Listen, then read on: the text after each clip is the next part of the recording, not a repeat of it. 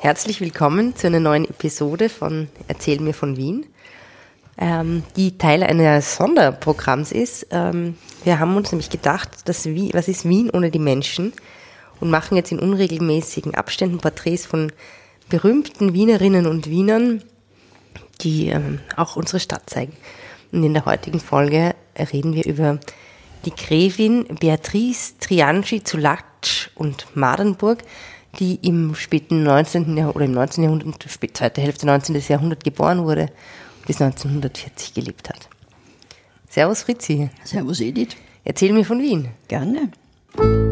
Erzähl mir von Wien. Geschichte und Geschichten präsentiert von Edith Michaela und Fritzi Kraus. Fritzi, also die Menschen in Wien. Ähm, unsere erste, unser erstes Porträt ähm, gilt der sogenannten Reichsgräfin Triangi oder nur Gräfin Triangi. Und wir sind auf die gekommen, weil du mir erzählt hast, dass man früher zu den Kindern gesagt hat, du bist so narrisch wie die Gräfin Triangi oder du schminkst dich wie die Gräfin Triangi oder du bist ein bisschen überdreht, hat es geheißen. Ähm, wer war denn jetzt diese Gräfin Triangi? Was sind so die Eckdaten? Ja, die Gräfin Triangi war in der Zwischenkriegszeit, also zwischen Ersten und Zweiten Weltkrieg, ähm, eine sehr bekannte Figur. Einerseits im Wiener Gesellschaftsleben, andererseits äh, äh, auf der Bühne sozusagen. Mhm. Und äh, man kann aber sagen, fast eine komische Figur. Mhm. War die Gräfin Triangi, war das eine Kunstfigur oder war die eine wirkliche Gräfin? Ja, sie war wirkliche Gräfin in dem Sinn, dass sie mit einem wirklichen Grafen verheiratet war. Also so ein Pendant zu einer Frau Doktor war sie halt eine Frau Gräfin? Frau Gräfin, ja, aber das ist durchaus legitim, meiner Ansicht nach. Mhm.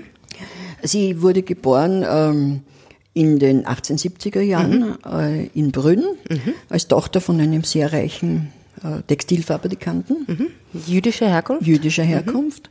Äh, und äh, hat eine durchaus äh, fundierte Ausbildung, also Töchterausbildung, wie mhm. sie halt damals die Töchter aus gutem Haus bekommen haben, mhm. äh, erhalten. Hat Klavier spielen können, hat Französisch können, ein bisschen Englisch mhm. vielleicht, weiß ich nicht. Ja, das mit der jüdischen Herkunft habe ich jetzt deshalb betont, weil ähm, einerseits das für ihr Ende ähm, vielleicht relevant ist, andererseits auch, ähm, weil du mir erzählt hast, dass sie dass in jüdischen Familien zu der Zeit das relativ äh, üblich oder oft ein Versuch war, sich in die Gesellschaft zu etablieren, indem man heiratet. Für ähm, Mädchen, ja. Für Mädchen. Ja, ähm, war für, für Männer, die haben versucht, selbst nobilitiert zu werden, mhm. aus welchen Gründen auch immer. Mhm. Und Mädchen natürlich konnten nicht selbst nobilitiert werden oder in seltenen Fällen. Mhm. Und für die war halt dann die Hochzeit, die Heirat mit einem äh, Adeligen der, die Wahl. Mhm. Was, ja. bei, was bei aber die Gräfin Trianci hat ja nicht gleich einen Adeligen geheiratet, sondern die hat, die hat einen, zuerst äh, jemand anderen geheiratet. Genau, einen gewissen Richard Rinskopf, mhm. äh, auch jüdischer Herkunft, aus, mhm. dem Nach aus Teschen war der, auch mhm. sehr reich. Mhm. Mit dem hat sie eine Tochter bekommen und hat, sind aber relativ bald geschieden worden. Äh, er hat sich war dann... Beatrix, Antonia Beatrix Rinskopf. Rinskopf ja, und er mhm. hat sie dann in äh, Ried Hof umbenennen mhm. lassen. Äh, und äh, sie äh, später ist sie auch als so bezeichnet worden. Mhm. Und nach der Scheidung scheint sie sehr, sehr gut abgefunden worden zu sein, mhm. weil sie eigentlich sehr lange Jahre bis weit ins 20. Jahrhundert hinein keinerlei Geld sorgen. Mhm. Und sie ist dann, also du hast gesagt, sie hat mit ihrem Mann in Teschen gelebt und ist dann, oder? Und ist dann nach Wien übersiedelt. Ist dann eine Weile nach Paris gegangen. Äh, hat, war dort angeblich verlobt, ist dann nach Wien übersiedelt und hat da einen bulgarischen Kaufmann, einen gewissen Dragulov, geheiratet. Mhm. Ist noch in den Matriken der orthodoxen Kirchen in der, Kirche in der Veitgasse im dritten Bezirk äh, vermerkt. Auch von dem ist sie bald geschieden mhm. worden und der ist irgendwo ins der ja, verschwunden. weiß man auch nichts man mehr. Nichts. Ähm, und dann ist sie zum Katholizismus übergetreten eigentlich schon vorher. Mhm. Äh, und dann ist sie orthodox geworden und letztendlich äh, ist sie äh, noch einmal zum, hat, ist noch einmal zum evangelischen Glauben gewechselt. Aber getauft katholisch ist sie worden in der Waisenhauskirche im dritten Bezirk mhm. am Rennweg. Ah ja, wo sie, wo sie auch ihre letzte Wohnung vis-à-vis -vis gehabt hat. Mhm. Mhm. Am Aspanger Bahnhof. Aber was war jetzt, ähm, was hat diese Gräfin Triangi jetzt so berühmt gemacht? Warum, was ist dann passiert? Dass die, ähm, also nur weil eine, verheiratete höher, äh, höhere Tochter, ich meine, das ist jetzt noch nicht so ein spezielles Programm. Ja, das ist gewesen. Äh, ja, also erst einmal hat sie den Grafen, Grafen Trian, Triangi geheiratet. Mhm. Da hat sie endlich jemanden gefunden gehabt, der, der ihr den Titel gibt, gegen mhm. Geld nehme ich an. Mhm. Er war um sieben Jahre, sie war schon in ihren Mit-30ern mhm. äh, und er war um sieben oder acht Jahre jünger. Naja, der Trend geht ja zum jüngeren Liebhaber. Das ja, das war damals vielleicht nicht so. Und er war, er hat gestammt, also er stammte aus einer Grafenfamilie, eben die Grafen Triangi. Triangi in, im nördlichen Italien war das.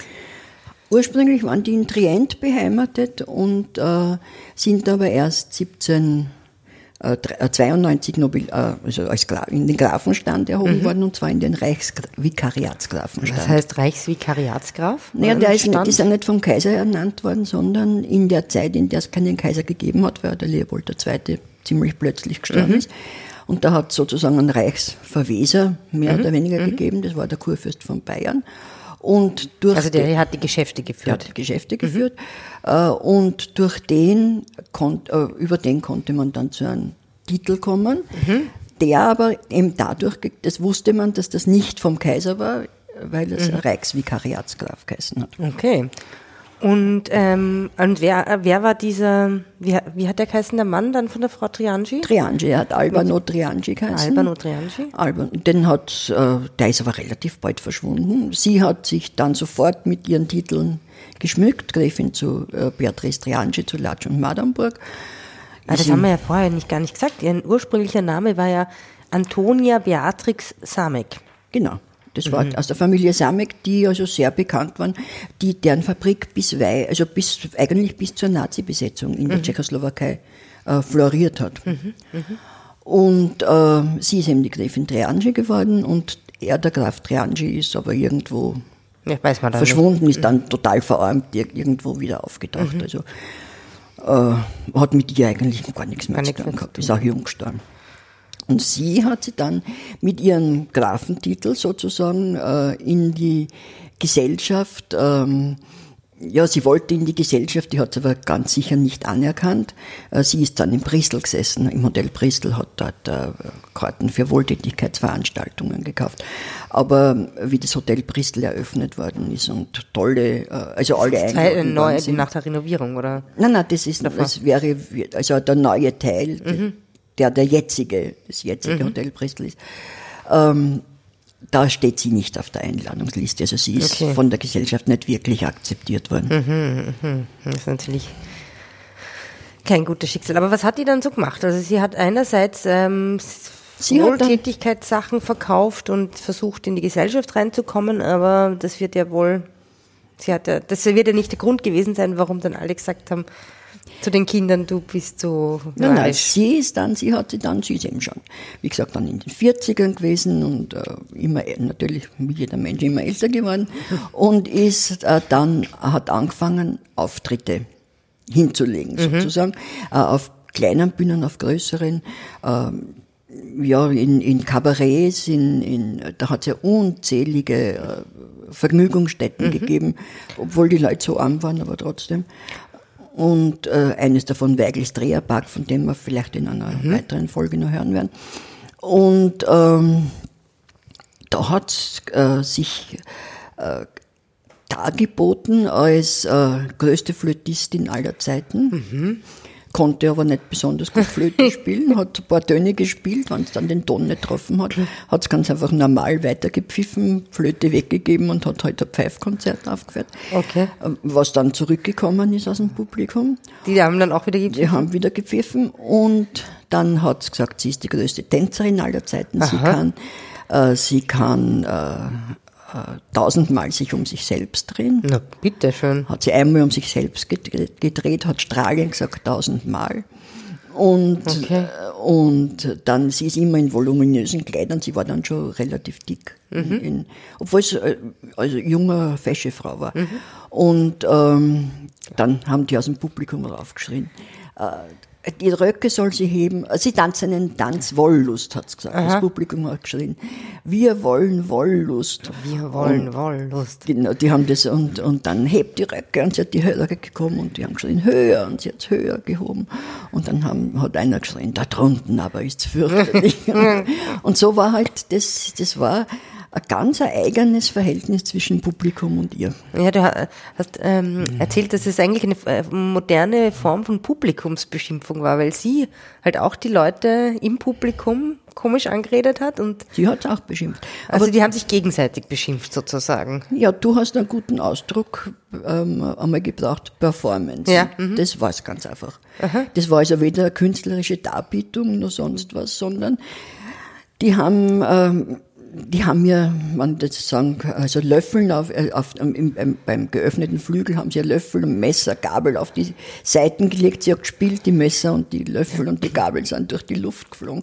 Sie haben mir Stahlseile an die Füße vom, äh, vom Flügel gebunden, haben mir während des Spiels äh, den Flügel weggezogen. Sie hat ganz einfach in der Luft weitergespielt. Äh, Und so Sachen. Sie haben ja Leute ins Publikum gesetzt, haben gesagt, das ist dann der, äh, der, der was weiß ich nie, äh, äh, äh, Scheich oder irgendwas. Und sie hat das so gemacht, wie wenn das wirklich wäre und hat den als Scheich begrüßt und als Exzellenz und so.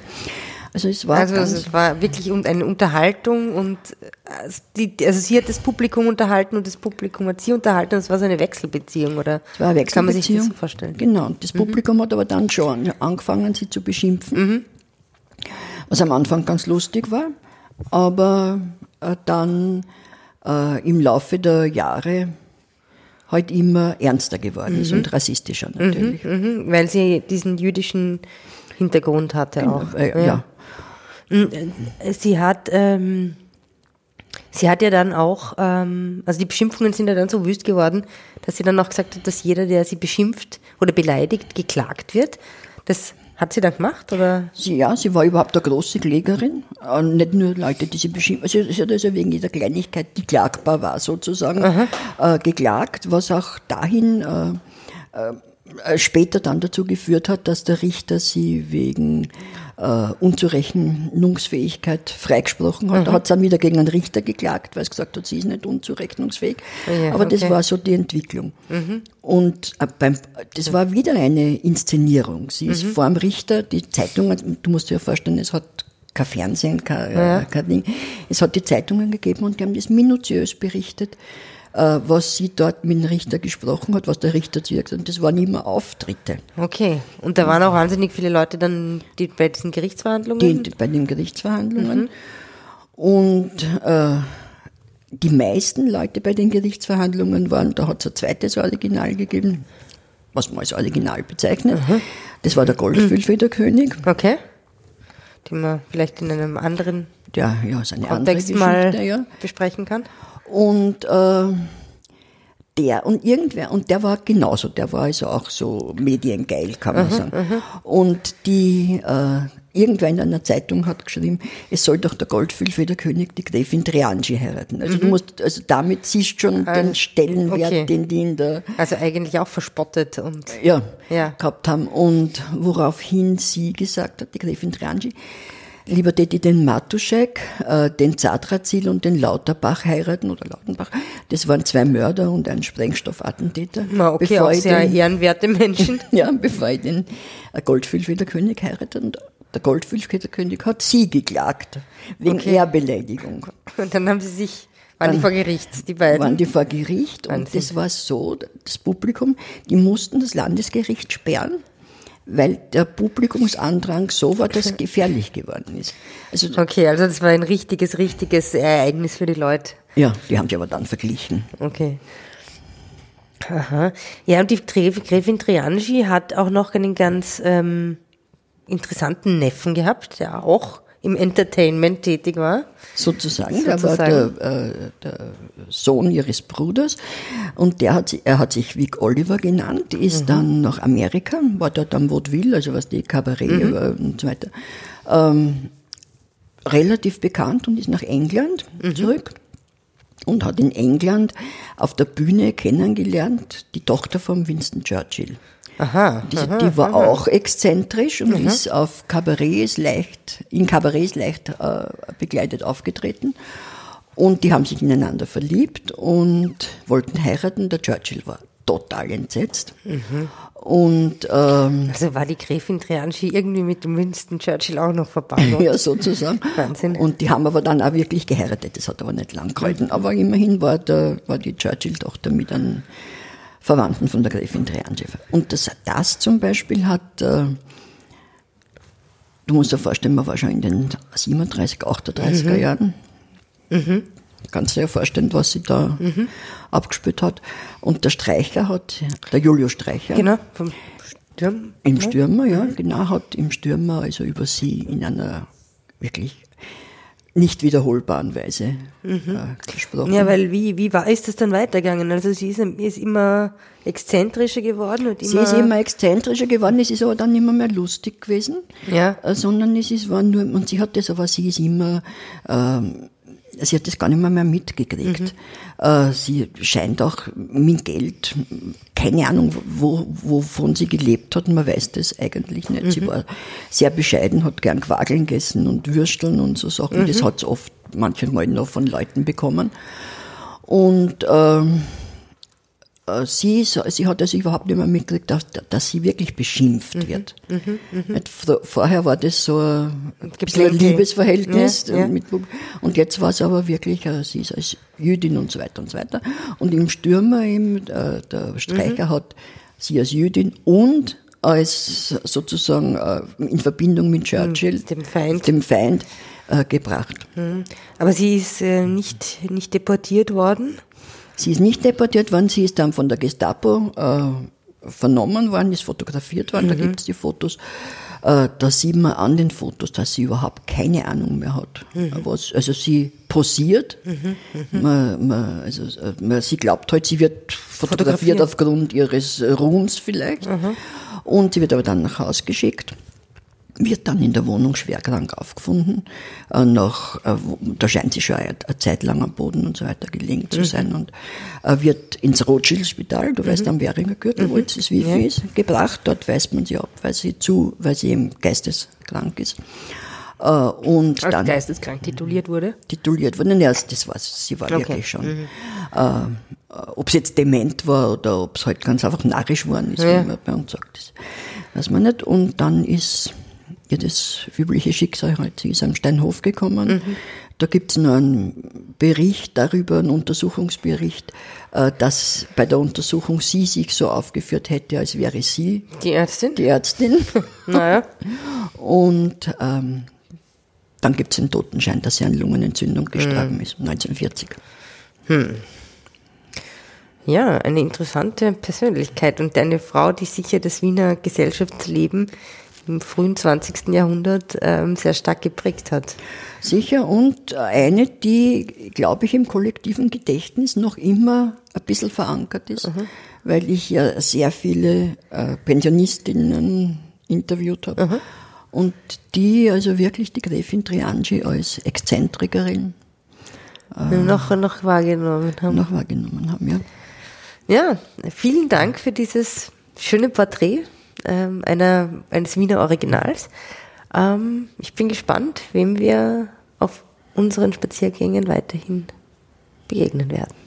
Wir werden Zum schauen. Beispiel am Welttag der Fremdenführer, der ähm, dieses, der 2019 am 17. Februar. Februar, ist.